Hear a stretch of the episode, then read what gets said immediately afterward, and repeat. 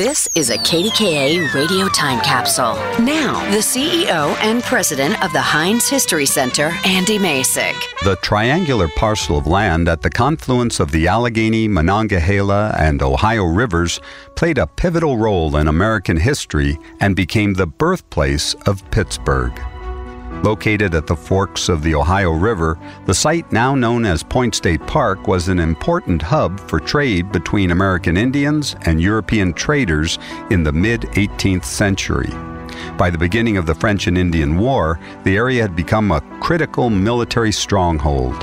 In February 1754, Captain William Trent of Virginia established the first fort at the point, commonly known as Trent's Fort.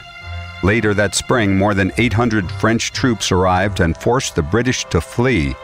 The French then built Fort Duquesne, named in honor of Marquis Duquesne, the Governor General of the French controlled American colonies. Determined to possess the strategic point, the British sent young George Washington, who was forced to surrender his entire command at Fort Necessity.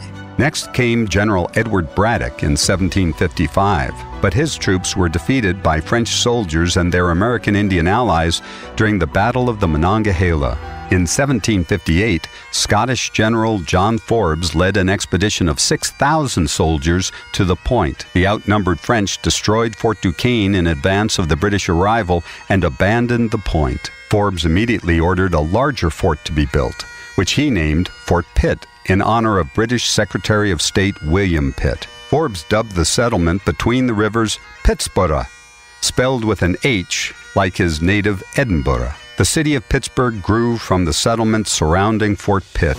Today, visitors to Point State Park can learn more about the birthplace of Pittsburgh, or Pittsburgh, at the Fort Pitt Museum.